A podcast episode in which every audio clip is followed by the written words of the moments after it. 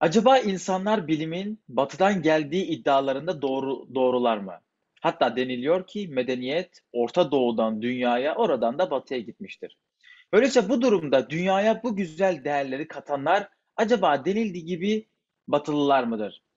Efendim bilimsel perspektif hoş geldiniz. Bugün kendisi bilim tarihi profesörü Salim Aydüz beyefendi ile beraber olacağız ve teolog doktor Ömer Atilla Ergi hocamla beraber olacağız. Hocam hoş geldiniz öncelikle. Hoş bulduk. Hoş Teşekkür bulduk. ederiz. Teşekkürler Ubeyde, hoş bulduk. Hocam müsaadenizle ben ilk Ömer Atilla Ergi hocamla başlayayım. Hocam şimdi e, ateist kesim genelde İslam'ın böyle fizik, kimya, astronomi, matematik, biyoloji gibi bilim dallarıyla ilgisi olmadığını ve aksine modern bilimin ve bilimsel gelişmelerin tamamen batı kaynaklı olduğunu iddia ediyorlar. Sizce bu insanlar iddialarında haklı, ha- haklı mıdırlar? Buyurun. Teşekkür ederim Ubeyde kardeşim. Ee, sizi görmek tekrar çok güzel. Ee, tekrar davet ettiğiniz için programa tekrar teşekkür ediyorum. Şimdi bu soruyla ilgili ben şöyle bir şey söyleyebilirim. Ee, bence burada iki neden olabilir. Birisi kasıt görüyorum ben bunda. Ee, diğeri de belki tarihi çok iyi bilmemeden kaynaklanıyor olabilir. Ee, evet Batı e, modern bilime çok büyük katkılarda bulunmuş. Bunu hiç kimse zaten inkar edemez. Ee, özellikle son belki 300, 400, 500 yıl, yıla bakarsak e, bunu elbette Salim Hocam çok daha uzmanlık alanı olduğu için e, geniş bir şekilde açıklayacaktır. E, ben daha çok bu teolojik açıdan bu soruya cevap vermek istiyorum. E, fakat e, meselenin aslı o değil. Yani e, tamamen batının tekelinde olan bir şey değil bilim. Hatta şöyle de diyebiliriz, tarihsel olarak meseleye baktığımızda e, modern bilim dediğimiz mesela astronomi gibi, fizik gibi, e, biyoloji, kimya gibi dallara baktığınızda e, temel taşlarından bazılarının böyle Müslümanlar ilim adamları taraflarından a, atıldığını görüyoruz.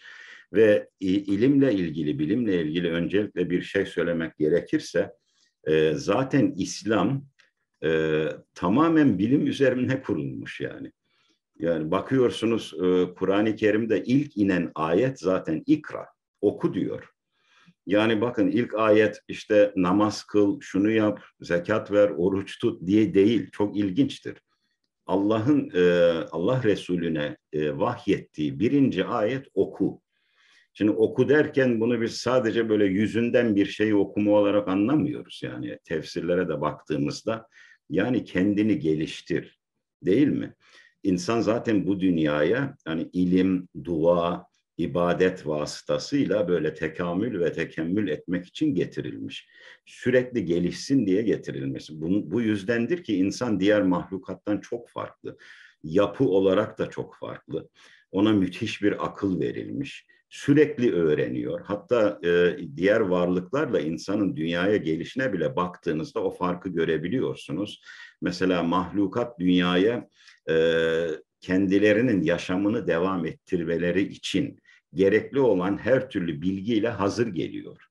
Yani bir mesela deniz kaplumbağası değil mi? Yumurtadan çıkıyor, direktmen denize doğru dönüyor hayatında yani hayatı bilmeyen bir varlık daha yeni dünyaya gözlerini açmış. Ne tarafa gideceğini biliyor. Cenab-ı Allah onları hazır ilham ediyor. Yani bu arıda da böyle, örümcekte de böyle, balinada da böyle. Fakat onların bu ilmi geliştirme bir kabiliyeti yok. Ne verilmişse o, o sınırdan öteye gidemiyorlar ve verilen şeyler onların yaşamlarını devam ettirmeleri için yeterli şeyler. Fakat insan öyle mi? Mesela insan sürekli öğreniyor. Hatta e, doğduktan sonra en az bir yıl geçiyor ki ayağı, iki ayağı üzerinde durabilsin. İki yıl belki geçiyor ki ancak bir iki kelime söyleyebilsin. Fakat ondan sonra sürekli öğreniyor, sürekli öğreniyor. E, bütün her şey ilim üzerine kurulmuş yani insanın. E, mesela bir e, sahih hadis var.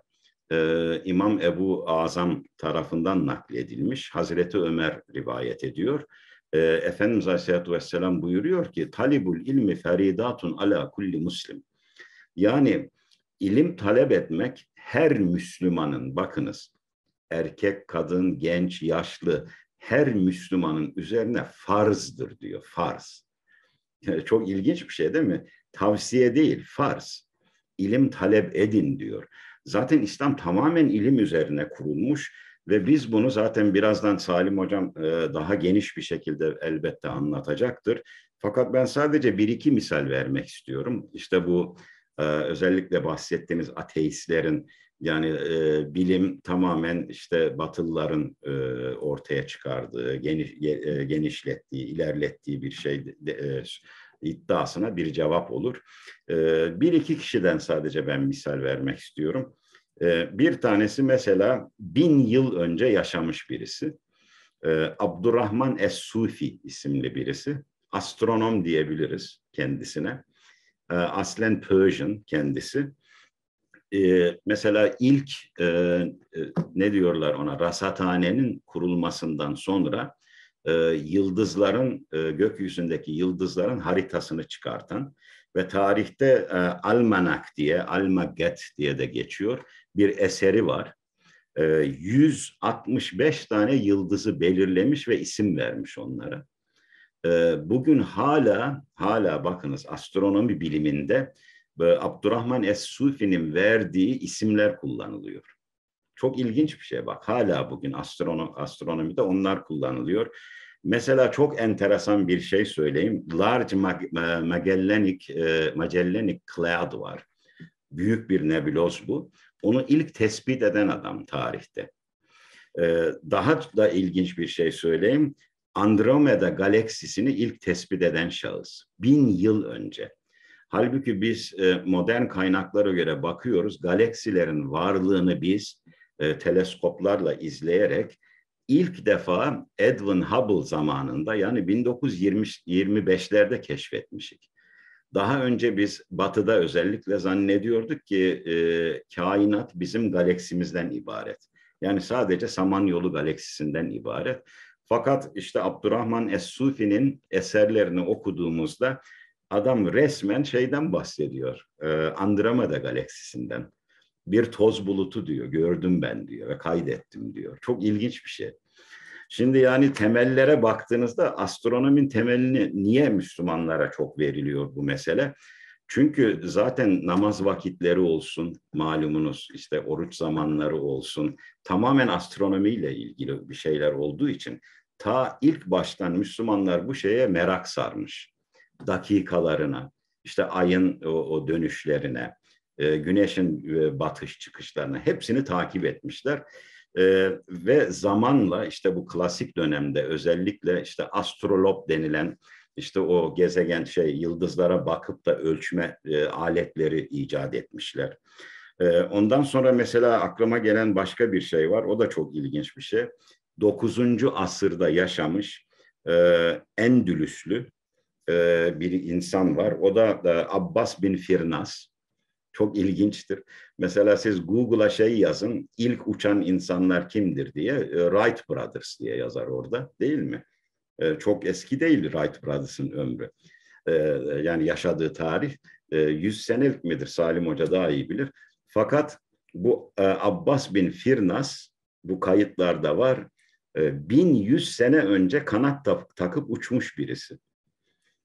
Hatta belirli bir mesafe uçuyor ve e, tek hesaplamadığı şey şu olmuş.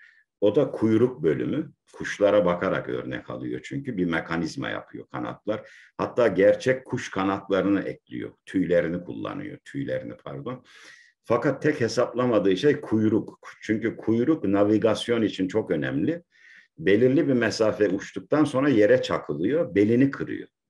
Bakın çok ilginç ve tarihte gerçekten uçan adam diye geçiyor. Ee, bir kişiden daha bahsedeyim ondan sonra Salim Hocam'a veririz inşallah e, konuşmayı. O da Muhammed İbn Musa el-Havarizmi. Cebir'in babası, El Cebir diyoruz kendine, kendisine. Hatta ilk bu cebiri e, icat ettiğinde, cebir batıya ulaştığında bazı insanlar bakmışlar onun ne olduğunu karma karışık bir şey olarak gördükleri için cibiriş demişler. İngilizce'de meşhur bir kelimedir bu. Cibiriş demek karma karışık bir şey, mırmır yani. Ma ne olduğu belli değil.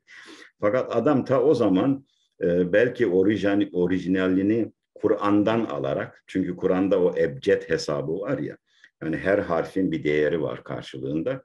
İşte bu cebiri, el cibrayı e, icat etmiş ve kendisine cebirin babası deniliyor. Tarihte böyle, yani batı kaynaklarında da öyle.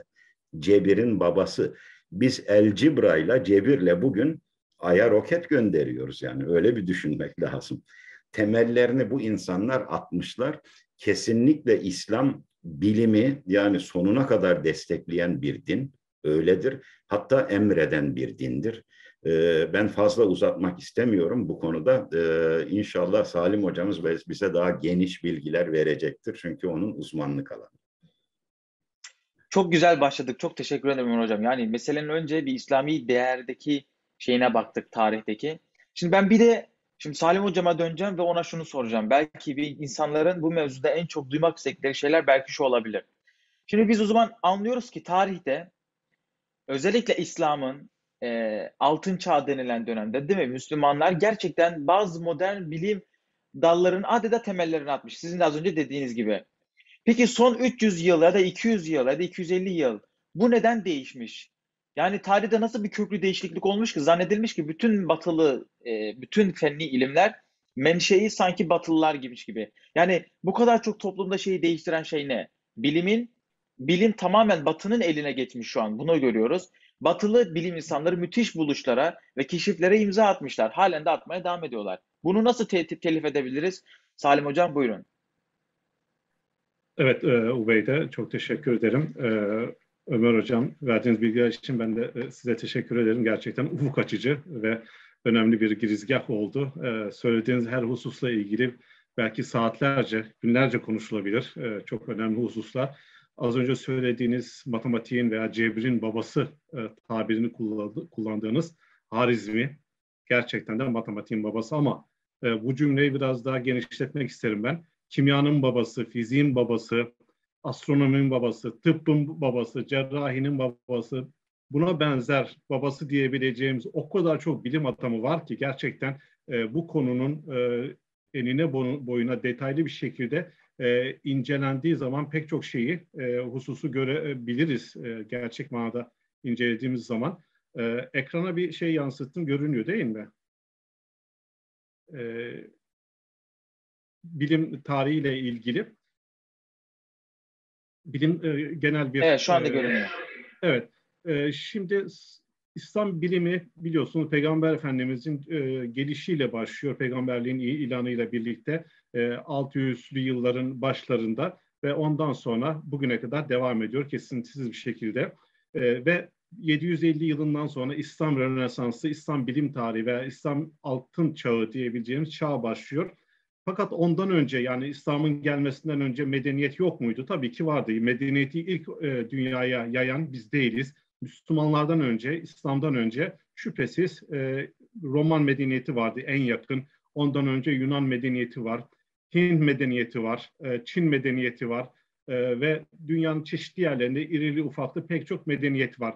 Dolayısıyla e, İslamiyet ilk defa ortaya çıkmıyor. İslamiyet ortaya çıktığında bu medeniyetler dünyanın çeşitli coğrafyalarında vardı.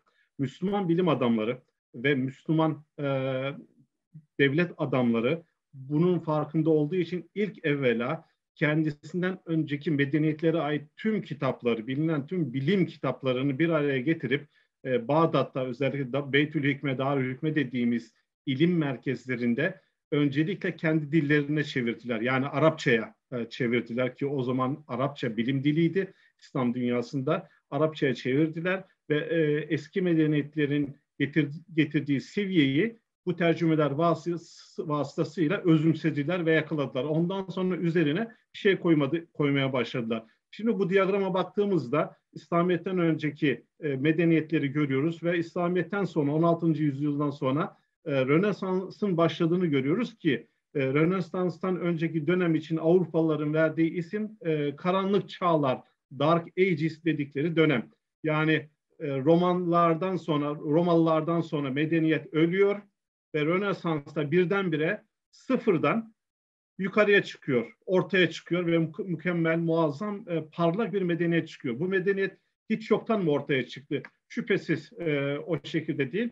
Bu medeniyetin e, karanlık çağlar dediğimiz dönemde İslam arka planı var ki Müslüman bilim adamlarının burada koyduğu, ortaya koyduğu bilimsel gelişmeler, bilimsel icatlar Rönesans'ın ya da daha sonrası itibariyle Avrupa'daki bilim çağının, e, bilim devriminin e, arka planını oluşturmaktaydı. Tabi bu karanlık çağ bizim için bir karanlık çağ değil. Az önce Ömer Hocam'ın da ifade ettiği gibi altın çağdır Müslüman bilim adamları için. Fakat e, keza en başında Ömer Hocam'ın da e, söylediği gibi bazı insanlar bunu bilinçli olarak e, ya e, öteliyorlar ya da e, üzerini kapatmaya çalışıyorlar. E, bu batıda da var. İslam dünyasında da dünyanın çeşitli yerlerinde de var. Mesela bir örnek olarak şu kitabı göstermek istiyorum. Scientists and Inventors yani bilim adamları ve mucitler isimli bir e, kitap. Batı'da yazılmış bir e, İngilizce kitap. E, bu kitap e, sayfa sayfa tarihte yaşamış olan çok önemli bilim adamlarının e, isimlerini, hayatlarını ve icatlarını koyuyor. Kitabın 14. sayfasına baktığımızda meşhur bilim adamı, Yunanlı bilim adamını Arşimed'in milattan yaşamış Arşimed'in hayatını ve onun meşhur icadını, suyun kaldırma e, gücünü gösteren e, ima, e, gösterliğiyle beraber vermişler. 14 ve 15. sayfalar Arşimed'e ait. Hemen sonraki sayfa 14, 15, 16 bakıyorsunuz milattan önce e, ikinci e, yüzyıldan e, nereye atlıyor? Johannes Gutenberg'e atlıyor. 1400'e atlıyor. Yani aradaki e, yaklaşık 1600 yıl hiçbir şey olmamış. Hiçbir bilim, bilimsel gelişme yok. Bir sonraki sayfa Leonardo Vinci ile e, devam ediyor. Keza e, bu arada az önce bahsettiğimiz gibi Müslüman bilim adamlarının o muhteşem icatları ve katkıları var. Yazılan eserler var. Ortaya konulan e, onlarca yüzlerce icat var. Bunlardan ayrı ayrı bahsetmeye kalkarsak az önce ifade ettiğim gibi saatler yetmez. E, bu konuyla ilgili maalesef çalışmalara çok az olduğu için e, az önce ateistler diyorsunuz ama ben sadece ateistlerin bu konuda e, böyle düşündüğüne katılmıyorum. Maalesef İslam dünyasında da aynı düşünülüyor. E, diğer dünyalarda da e, İslam bilim adamlarının hiçbir şey yapmadığını, Batı bilim adamlarının her şeyi ortaya koyduğunu, az önceki diyagramda bu diyagramda bahsettiğim gibi sıfırdan e, bir bilimin başladığı gibi garip bir e, ifadede bulunuyorlar ki bu bunun böyle olması mümkün değil. Mesela 16. yüzyılda muazzam bir e, batıda felsefi terminoloji var. Bir terminolojinin oluşması için asırların geçmesi lazım. E, bunun arka planında Müslüman bilim adamları var. Yine az önce Ömer Hocam bahsettiği gibi e, Abdurrahman Es-Sufi, e, İslam dünyasının en büyük astronomlarından birisi, e, pek çok e, geze, ga, e, galaksiyi, e, galaksiyi ve yıldızı keşfediyor. Takım yıldızlarını keşfediyor ve onlara isim veriyor bunların hepsini daha teleskobun icat edilmesinden çok önce çıplak gözle yapıyor. Az önce Ömer Hocam'ın da bahsettiği gibi e, kullandıkları alette bu. E, usturlap dediğimiz son derece komplike iki tarafı olan ve bunun da gö- e, gezegenleri, gök cisimlerini e, gözlemleyerek e, bu sonuçlara e, ulaşıyorlar ve pek çok e, bilimsel gerçeği e, ortaya koyuyorlar.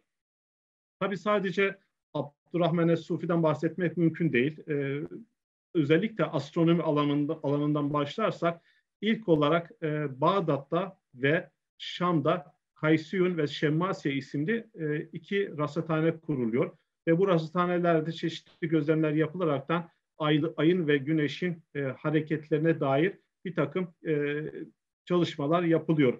Tabii e, Müslümanların bilim alanındaki muazzam çalışmaların arkasındaki motivasyon nedir? Önemli e, bir soru e, sorulması gereken bence bu. Ömer Hocam'ın ilk e, konuşmasında ifade ettiği ikra kelimesi yani Kur'an-ı Kerim'in okuyun e, ifadesi bilimsel bir emirdir. Yine Hazreti Ali'nin ifade ettiği gibi bilimin elde edilmesi Müslümanlara farzdır. Yine bir e, hadiste e, her ne kadar zayıf olduğu söylense de manası itibariyle doğrudur.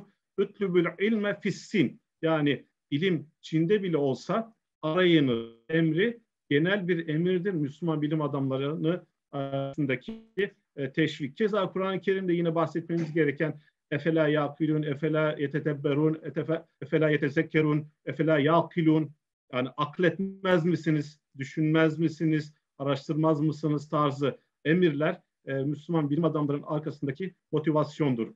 Yine Müslüman e, bilim adamlarının arkasındaki motivasyonlardan birisi de İslam coğrafyasının çok kısa bir zamanda Endülüs'ten Çin'e kadar e, genişlemesi özellikle astronomi alanındaki en önemli ihtiyaçlardan birisini ortaya çıkartmıştır ki bu da namaz vakitlerinin doğru bir şekilde belirlenmesi. Bilindiği gibi namazlar ve oruç e, tamamen gök cisimlerinin hareketlerine bağlı olarak e, yapılmaktaydı. Yani güneşin doğuşu, tam öğlen vaktinde bulunduğu nokta ve batışı. Bazı coğrafyalarda güneş hiç görünmüyor.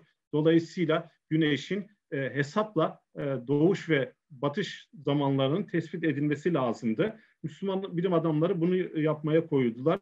Diğer bir husus da yine genişleyen coğrafya itibariyle e, namaz için Kabe'ye yönelme ihtiyacı yani kıblenin tespiti hususu. E, bunun içinde e, bir Endülüs'te binlerce kilometre ötede Endülüs'te veya e, Çin'de Kabe'nin ne tarafta olduğunu bulmak e, mümkün değildi çıplak gözle. Bunun için bir takım hesaplar yapılması lazım ve bu hesapların yapılması ihtiyacı e, Müslüman bilim adamlarında e, trigonometrinin, geometrinin e, ve astronomik hesapların ilerlemesini getirdi. Dolayısıyla daha hassas, daha dakik ve daha hatasız hesapları yapabilmek için az önce bahsettiğim gibi rasathanelerin kurulması e, yönünde adım atıldı ki ilk rasathaneler Bağdat ve e, da, Şam'da e, kuruldular.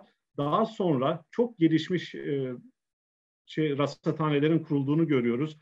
E, mesela e, Hülagu zamanında e, Abdurrah, e, Nasruddin Tusi tarafından kurulan Meraga Rastanesi, daha sonra e, çok yakından tanıdığımız Ulu Ulu Bey tarafından kurulan Semerkat Rasathanesi 15. yüzyılın ilk yarısında kuruluyor ve en son olarak da İstanbul'da kurulan e, Takiyüddin Rasid'in e, İstanbul Rasathanesi son kurulan e, en büyük İslam medeniyetinin e, rasathanesidir ki içindeki aletler 7-8 metre boyunda e, olabiliyor ve çok hassas, e, çok dakik e, gözlemlerin burada yapıldığını görüyoruz ve bütün bu rasathanelerdeki gözlem araçlarının son derece hassas saliselere kadar hesaplamalar yapabilen bu gözlem araçlarının e, Müslüman bilim adamları tarafından icat edildiğini ve astronominin gelişmesinde bunların e, büyük ölçüde kullanıldığını görüyoruz ki bugün e, Avrupa'daki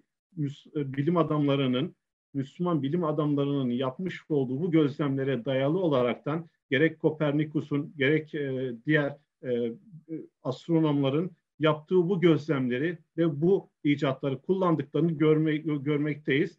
Maalesef bu Avrupalı bilim adamlarının e, çoğu Müslüman bilim adamlarının eserlerini tercüme ederekten elde ettiği bilgileri e, referans göstermeden kullandığını görüyoruz. E, bu da bize e, Avrupalıların bunları kendileri keşfettiği gibi bir imaj e, oluşmasına sebep oluyor ki bu doğru değil. Çünkü e, İbn Şatır'ın mesela e, icat ettiği, keşfettiği bazı e, icatların, e, çizimlerin e, Kopernikus'un kitabında aynen değiştirmeden hatta anlayamadığı yerleri de yanlış bir şekilde aktararaktan e, çiz, çizdiğini bugün e, meşhur bilim adamı e, Profesör Doktor George Sullivan'ın yazmış olduğu pek çok makale ve eserde çok net bir şekilde kıyaslama olarak göstermekteyiz. Tabii bunun arkasındaki e, felsefeyi de e, anlamak lazım. Yani Batı bilim adamları niye bu şekilde e, davrandılar, niye dürüst davranmadılar, aldıkları kaynakları belirtmediler. Bu sadece astronomide değil, aynı e, davranışı diğer bilim dallarında da görüyoruz. E, yani e, bu e, şeyin e, e, davranışın. E, bunun sebebi şu olabilir. E, çünkü e, Orta Çağ Avrupa'sında bildiğiniz gibi kilisenin bilim adamları ve halk üzerine inanılmaz bir baskısı vardı. İslam'a ve Arapçaya karşı inanılmaz bir tepkileri vardı ve bu yüzden yapılan tercümeler yapıldıktan sonra orijinalleri yok ediliyor ve oradan alındıklarına dair alıntılar tamamen ihmal ediliyordu. Çünkü Araplarla ilişkili, İslam'la ilişkili bir durumun söz konusu e, olması onlar için hayati bir tehlikeydi. Mesela e, ilk e, küçük kan dolaşımından bahseden Müslüman bir bilim adamı olan İbn Nefis'tir. E, bundan 1546'larda zannedersem Servet, Servetus e, ilk defa bahsediyor, kitabını yayınlıyor ve daha sonra bu e, icadından, bu bahsetmesinden dolayı yeni bir bilimsel gelişme olduğu için kilise bunu kabul etmiyor ve yakılarak hayatına e, son veriliyor. Dolayısıyla batılı bilim adamlarının e, İslam'la olan ilişkilerinde son derece dikkatli olması lazım. Benim kanaatim yani İslam bilim adamlarını ihmal etmelerindeki şey e, odur. Evet, e, genel olarak e, bir dünya haritası e, paylaşıyorum burada. Müslüman bilim adamlarının e, çeşitli yerlerde yaptıkları icatlar, e, mesela Kahire, Kahire'de e, İbni Heysem, İbni Heysem'i görüyoruz, e, İbni Nefis'i görüyoruz. İbni e, Heysem e, ilk defa e, kamera obscura'yı yani bugün kullandığımız bütün kameraların temel esprisi olan e, kamerayı icat eden kişidir. Keza İbni Heysem e, ilk defa görme olayını doğru olarak, bilimsel olarak açıklayan bilim adamıdır. E, Razi'de de var, e, İbni Heysem'de de var. Daha önceki e, Yunan bilim adamları, az önce demiştim, bir, bir Yunan bilim adamlarının tüm eserlerini tercüme ediyorlar. Oradaki hataları görüyorlar, onları düzeltme yoluna gidiyorlar. E, görmenin nasıl olduğunu izah ederken Yunanlı bilim adamları basit olarak e, gözden ışık çıktığını ve bu ışığın nesnelere yansıdığını ve bu şekilde görme olayının gerçekleştiğini kendilerine göre bilimsel olarak izah ediyorlar. Ancak işin doğrusunun öyle olmadığını İbn Heysem ilk defa e, deneye day- dayalı olaraktan e, izah ediyor ve ışığın nesnelere çarparak yansıyıp bizim gözümüze geldiğini ve bu şekilde görme işleminin e, gerçekleştiğini ifade ediyor. E, İbn Heysem'in yanı sıra e, işte El Cezeri'den bahsedebiliriz. E, Bağdat, Diyarbakır'da yaşamış olan, Artuklular döneminde yaşamış olan meşhur bir bilim adamıdır. Ve ilk defa e, crank mill sisteminden bahseden, e, icat eden e, bir kişidir. E, mekanik aletler, otomatik robotlar konusunda yaptığı müthiş icatlarla e, bilinen bir bilim adamıdır. 1200'lü yıllarda Anadolu'muzda yaşamıştır ve e, bu icatları bugün gördüğümüz bütün sanayi tesislerinde, arabalarda, mekanik e, olarak çalışan tüm her yerde e, kullanılmıştır. Ve yaptığı bütün otomatik aletlerde e, robotlar kullanaraktan, hareket eden robotlar kullanaraktan robot biliminin ilk öncüsü olarak e, El Ceziri, İsmail Rezzaz El Ceziri'yi gösterebiliriz. Tabii ki Müslüman bilim adamları kendisinden önceki Heron gibi meşhur e, mekanik e, mühendislerin e, alet e, icatlarını, kitaplarını biliyorlar. Onları kullanıyorlar ama e, bu e, bahsettiğimiz dönemde Müslüman bilim adamları bunları son derece ileri seviyeye taşıyorlar ve Avrupalılar bunları e, Müslüman bilim adamlarının eserlerinden yararlanaraktan e, kendi çalışmalarında kullanıyorlar. Keza, keza yine Endülüs'ü bir bilim adamı olan e, El Muradi isimli bir mühendis. E, o da çok sayıda alet, e, otomatik alet icat ediyor ve bunların nasıl çalıştığını Kitabul Esrar isimli eserinde yazıyor ve bugün bu e, e, yazma eserin maalesef bir tek e, yazma nüshası var. Bir tek kopyası günümüze ulaşmış. Hatta bir kısmı da e, yıpranmış bir halde. Ve o nüsha e, enteresandır. E, Vatikan Kütüphanesi'nde bulunmaktadır. E, ve e, bu e, Vatikan'da bulunan eserin e, orada bulunması enteresandır ki daha sonra bakıyoruz ki benzer buluşlar Leonardo Vinci tarafından daha da geliştirilerek yapılıyor. Yani e, Leonardo Vinci gibi e, bu tür e, icatları yapan insanların, Müslüman bilim adamlarının yapmış olduğu bu çalışmalardan haberdar olmaması mümkün değil. E, dolayısıyla e, genel olarak söyleyebilirsek çok e, dağıttım gerçi konuyu. E, yani Müslüman bilim adamlarının e, eserleri bilinmekteydi ve Batılılar bunları alıp tercüme etmişlerdi ki bu hususta e, şunu da söyleyeyim son olarak. E, Endülüs, bugünkü İspanya, e, İspanya'daki e, meşhur e, İslam Devleti 711 yılından 1492 yılına kadar 700-800 yıl civarında e, yaşamış olan e, Endülüs e, en önemli aktarma merkezlerinden birisi. Diğeri Sicilya ve İtalya üzerinden, diğeri de Anadolu üzerinden bu yazma eserler e, Avrupalı bilim adamlarına ulaşıyor. Ki özellikle Endülüs'te muazzam bir bilimsel e, ortam var. E, buralarda e, yetişen e, bilim adamları e, ve e, şeyler e, yazma eserler Avrupa'ya buradan ulaşıyor. Evet. Hocam şimdi ben e, evet, çok teşekkür ederiz bu bilgilerle. Şimdi öyleyse bakıyoruz ki İslam'ın dünyaya vereceği ya da dünya hayatına vereceği çok büyük hakikatler, büyük şeyler var. E, dinamitler var diyeyim. Fakat belki İslam alimleri bu bu işin bir ya da bilim alim bizim İslami bilim e, adamlarımız bu işi bir noktaya kadar getirmişler. Fakat bir bak bir bakıma e, belki bizim gelecek nesil adına yapılacak kötü bir şey olmuş. O da Batı'nın bütün bu bütün bu geliştirilen şeyleri bir anda kendi kendi dünyalarına katmaları ve referans göstermeden. Şimdi bu da ne yapıyor? Bütün dünyaya gösteriyor ki demek ki bu insanlar kendilerinden yaptılar ve referans gösterilmeyen bir bilgi başka bir şeye istat edilmediğinden demek ki o adam bu işi buldu deyip aslında koskoca bir İslam'ın İslam kütüphanesini bir manada arkada bırakılıyor. Şimdi bu şimdi bu anlattığınız bence çok önemli. Bence bunu izleyenler bu mevzuyla alakalı cevabı alacaklardır zannediyorum. Çünkü ben de çok bunu merak ediyordum. Hatta ben aklıma şimdi bir soru geldi. Ben her ikinize de bunu sormuş olayım hocam. İstediğiniz e, e, her kim isterse onu cevaplasın sonra da bitirmiş olalım. Şimdi hocam ben şunu demek istiyorum. Şimdi biz günlük hayatta hoş karşılanan e, her değerin böyle batıdan bilinmesi e, bunun toplumsal manası nedir? Yani biz ufacık mesela bir ahlaki bir değerden bile bahsedecek bunu hep böyle batıdan alma bir eğilimimiz var. Sizce bu bunun altında yatan sebep insanların kendi dünyalarını tanımamasından olabilir mi? Evet.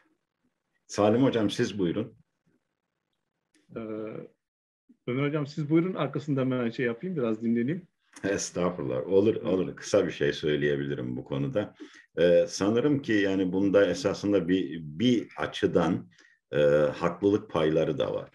Çünkü biraz önce de bahsettiğimiz gibi belki son 200, 300, 400 seneye baktığınızda gerçekten de öyle.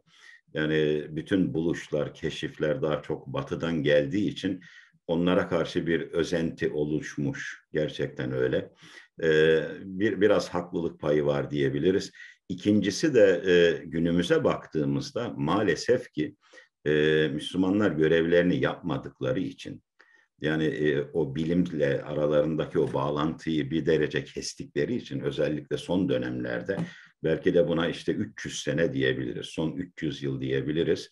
E, işte o tek gezaviyeden e, maalesef bilim e, şeyi e, değil mi e, ayrılmış ve tamamen böyle taassuba girilmiş. E, bu bir gerçek.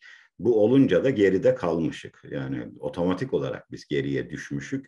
E, ve tabii ki nesiller yetiştikçe şöyle baktıklarında e, biraz da tabii işin içinde Salim Hocam çok açık anlattı onu. Plagiarism var yani batıda plagiarism var demek geçmişinde. Yani bir şeyi almış ama referans etmemiş. Belki referans etseler de aralarında hakperestleri de var biliyoruz da. Ama genel manada referans etmemişler. Bunun için yani bu devirde yetişen gençler de okudukları materyallere baktıklarında her şeyin sanki adeta batı tarafından keşfedilmiş gibi görüyorlar. Madem bu adamlar bilimde bu kadar ileri diyorlar, diğer şeylerinde de öyledirler. Değil mi? Onun için ahlaki olsun veya diğer değerler olsun onlara sarılı veriyorlar. Maalesef o bence bizden kaynaklanıyor. Keşke biz o bilime sahip çıksaydık. Hani bilim Müslümanın yetik malıdır diyor ya, onu nerede bulursa alsın. E, keşke ona uyabilseydik. İnşallah uyarız bundan sonra. E, belki o zaman hak yerini biraz bulur. Biz biz kimsenin hakkını yemiyoruz. Zaten onu Salim Hocam da anlattı.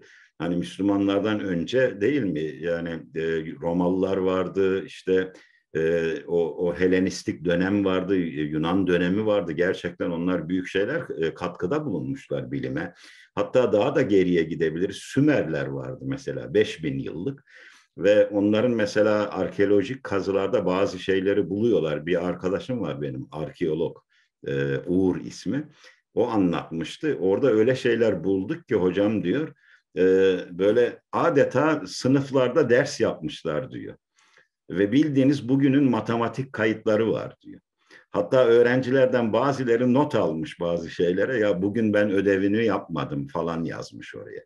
Çok ilginç bak 5000 yıllık bir bilim tarihi. E, dolayısıyla biz görevimizi yaparsak inşallah belki o çağı yakalarız. E, inşallah farklı yerlere gelebiliriz.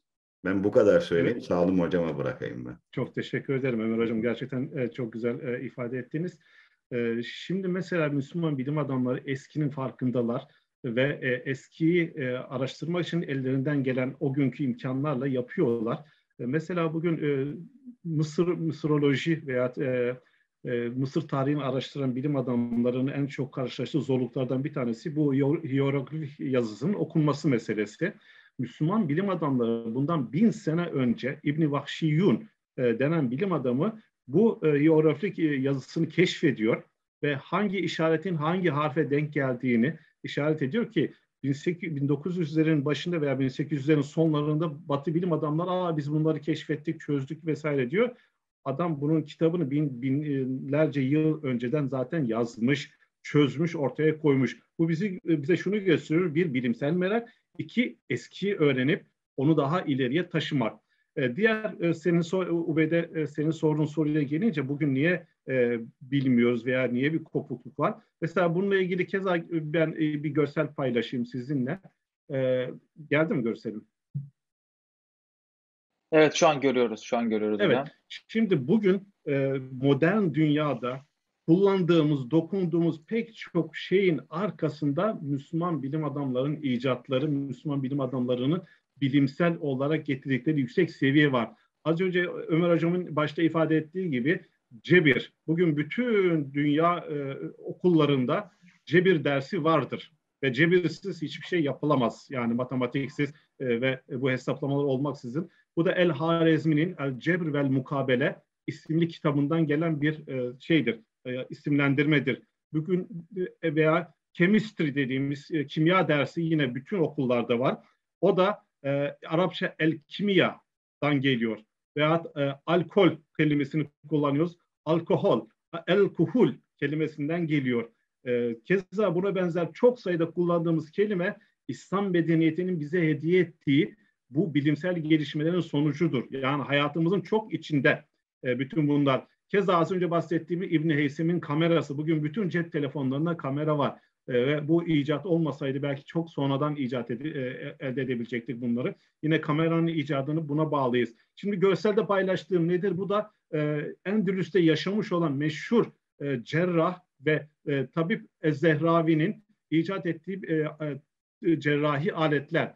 E, bu cerrahi aletler e, yaklaşık 200 tane aletin e, bizzat çizimini yapıyor e, ve e, bugün bunların hemen hemen hepsini çok küçük değişikliklerle e, operasyonlarda, ameliyatlarda kullanıyoruz. E, ve e, Ez-Zehravi'nin yazmış olduğu bu kitap, e, Tasrif e, Limen Aceze isimli bu kitap bütün Avrupa dillerine çevriliyor, özellikle Latince'ye çevriliyor ve e, yakın zamanlara kadar 18. 19. yüzyıla kadar ders kitabı olarak okutuluyor. Gördüğünüz gibi bu aletleri e, yani e, gördüğünüz zaman e, bin sene önce çizilmiş olduğunu bütün tasviratıyla söylemek mümkün değil. Yani yeni modern e, aletler gibi ve bunları kullanaraktan son derece hassas ameliyatlar yapıyor. E, ve ameliyatlarda e, kedi bağırsağını kullanıyor ki insan vücuduna en çabuk adapte olan e, hayvansal e, bağırsak kedi bağırsağı olduğunu icat ediyor. E, gerçi bundan önce razi hayvansal e, e, şeylerin bağırsakların kullanıldığını e, bil, e, icat ediyor ama Zahravi en doğrusunun kedi bağırsağı olduğunu gösteriyor ve onu kullanıyor. Bunun haricinde anne karnında ölen bebeğin forsep kullanımından çıkartılması için gereken o aleti keza icat ediyor. Buna benzer pek çok ameliyatı ilk defa yapıyor. E, sadece o değil, Ez-Zehravi çok uzaklara gittik belki İslam, Türkiye itibariyle düşünürsek bizden uzak bir yer ama Şerafettin Sabuncuoğlu diye bir e, cerrahımız var, bilim adamımız var. Amasya'da yaşamış Fatih Sultan Mehmet döneminde e, Kitabül Haniye isimli bir kitap yazıyor ve görselde gördüğünüz gibi pek çok e, cerrahi operasyonun e, çizimini göstererekten, tasvirlerini göstererekten ilk defa e, resimli cerrahi kitabını yazıyor. Bu bizim kendi e, dünyamızdan, e, ülkemizden yetişen bir bilim adamıdır. Yani bugün bir hastaneye gittiğimizde pek çok operasyonda e, Müslüman bilim adamlarının elini görebilirsiniz. Mesela ben bir iki hafta önce bir e, katarak ameliyatına e, katıldım e, ve şunu gördüm ki bin yıl önce Ali bin İsa ilk katarak ameliyatını yapıyor ve Müslüman e, İslam dünyası katarak ameliyatı en sıradan basit ameliyatlardan birisi ki bugün itibariyle e, milyonlarca e, insan her sene katarak ameliyatı yapıyor.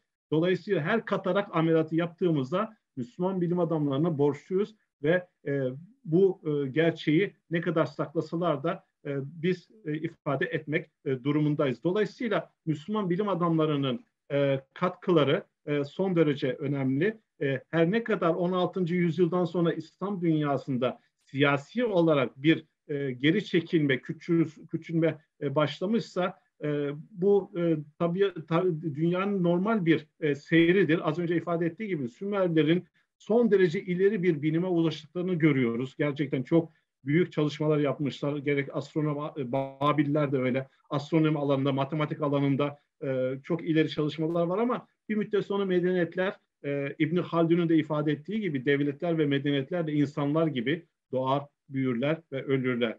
İslam'dan önceki mesela en yakın medeniyet dediğimiz moda meden Roman medeniyeti, Romalılar e, zaman zaman ben belgesellerini izliyorum, bakıyorum ki hakikaten çok çok gelişmiş bir medeniyet. O muhteşem şehirler, muhteşem hayat tarzı, gerçekten e, gelişmiş bir e, bilim e, var ama buna rağmen e, belli müddet sonra onlar da e, şey yapıyor.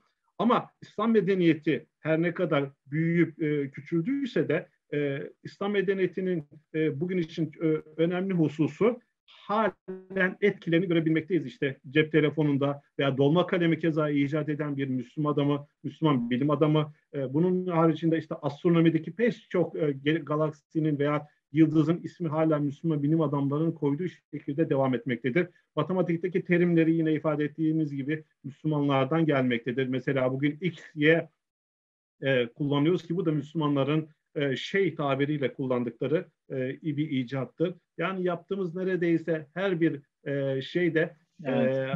alette Müslüman bilim adamlarının izlerini görebilmekteyiz. Bunu sadece bizim şey yapmamız lazım, bilmemiz lazım veya dile, dile getirmemiz lazım.